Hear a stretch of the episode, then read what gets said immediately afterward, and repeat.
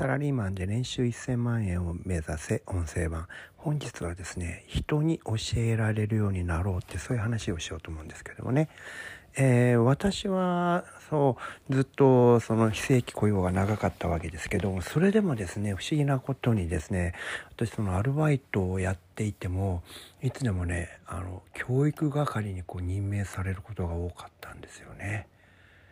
えー何かバイトで仕事をやると真っ先に僕は覚えちゃうんですけどもそのやり方をそうするとそのうちにちょっとこれ次来た人に教えてあげてくれるみたいな感じで、えー、教育するみたいなことがね役割が回ってくることが多かったですね。でこれがねすごい一言でこう言葉でこうやったらいいよって言って分かるような簡単な手順でね済むような仕事ならば話は簡単なんですけどもこれはなかなか複雑でねえー、分岐がいっぱいあったりした場合にはそうはいかないですよね。そうするとねその作業マニュアル業務マニュアルってものを作らなきゃいけなくなるわけですよ。作った方がいいなってことに気づくわけですね。そういうものがなくてでその業務の手順全部頭に入れろって言ってもそれ普通は無理ですからね、えー、僕あのコンピューター初めて触ったのはその業務マニュアルを、えー、パソコンで、えー、ワープロでねワープロというかあの一太郎っていうすごい昔の一太郎バージョン3すごい古い、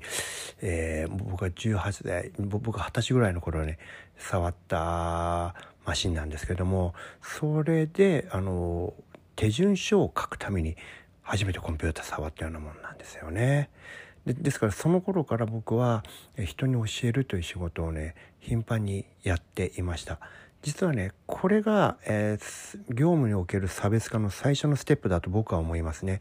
つまりね人に仕事を教えられるということはその仕事をちゃんと理解してるってことじゃないですか。自分ができるだけっていうのと人に教えられるっていうのは大きな差があるんですよね。なんとなく分かってることを人に教える場合にちゃんと理解しないといけませんから。なんとなくってわけにいかなくなりますよね。これがね非常に大事なポイントだと僕は思いますね。ですから僕は人に、えー、教えられるようになるということを通してですねその仕事のね手順を誤りなくちゃんと完璧に理解する条件分岐この場合にはこういうふうにするこっちに来たら次にはこれをするこういったことをね正しく理解するってことができたんだと思うんですよね。でこれがね後々その僕が人にものを教えることが商売になる、まあ、今も、えーと、有料のセミナーとかで人にものを教えていますけどもそれ以外にもねサラリーマンの頃にも僕はあのコンサル担当としていろんな会社で業務のコンサルとか IT のコンサルセキュリティのコンサルみたいなことをやってたりしたんですけれどもこれもですねその延長なんですよね。人に教えるっていうことが、えー、お金に変わっただけなんですよ。でこれがですね非常に価値のあることです。どうしてかっていうと、えー、相手から見たら、えー、私のことを専門家だと思うからですね。でそれはねあの専門家だと思ってもらえるっていうのはすごいありがたいことでその瞬間に目線が変わるじゃないですか。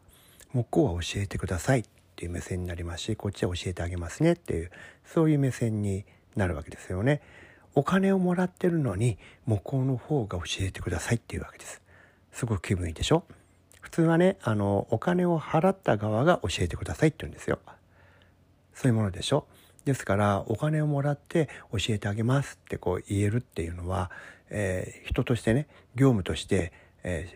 ー、一段上のグレードの仕事をしているってことが分かりますかね？ですから、どんな仕事でも皆さんはね、この人に教えられるようになってそしてできればそれをお金を取って教えられるようになる。お金を取れるレベルになる。ね。これをね皆さんはサラリーマンなり普通のね、えー、仕事の時に意識する必要があるんですよ。これね非常に大事です。あなたの差別化という意味で最も簡単な差別化は他の人と同じ仕事をしてるのに僕は人に教えられるよって。そして人に教えたら僕はすごくうまいよって。教えるためのマニュアル書けるよこの辺りがセットになって、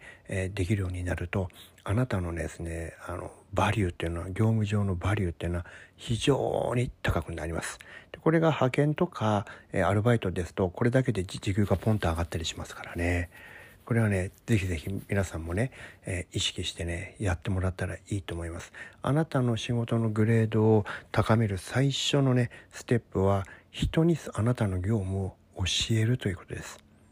それをあなたが自分でできるようになる。そういうスキルを身につけるっていうことがあなたがね仕事のグレードを上げる、えー、最初にね考えるべきことなんだなっていうふうに僕は思いますね。ですから、えー、今日からのねお仕事も、えー、人に教えるんならどういうふうにするかなってそう考えたらですねちょっと不安なとこ出てくるんですよ。ここどうやったっけ？よく覚えてないなってことが多分出てくるんですよ。それはねなんとなくあやふにあやふやにしていたってことでねそれを人に教えるという気持ちになった瞬間にちゃんと確認するわけでしょそうそうやって、えー、あなたの仕事のキレがね少しずつ良くなるんですよ。こういうことの積み重ねであなたの評判っていうのが上がってくるんですからね。皆さんもね、そこを意識して、えー、今日の業務をね、頑張っていただいたらいいなと思います。今日も、え、お聴きいただきありがとうございました。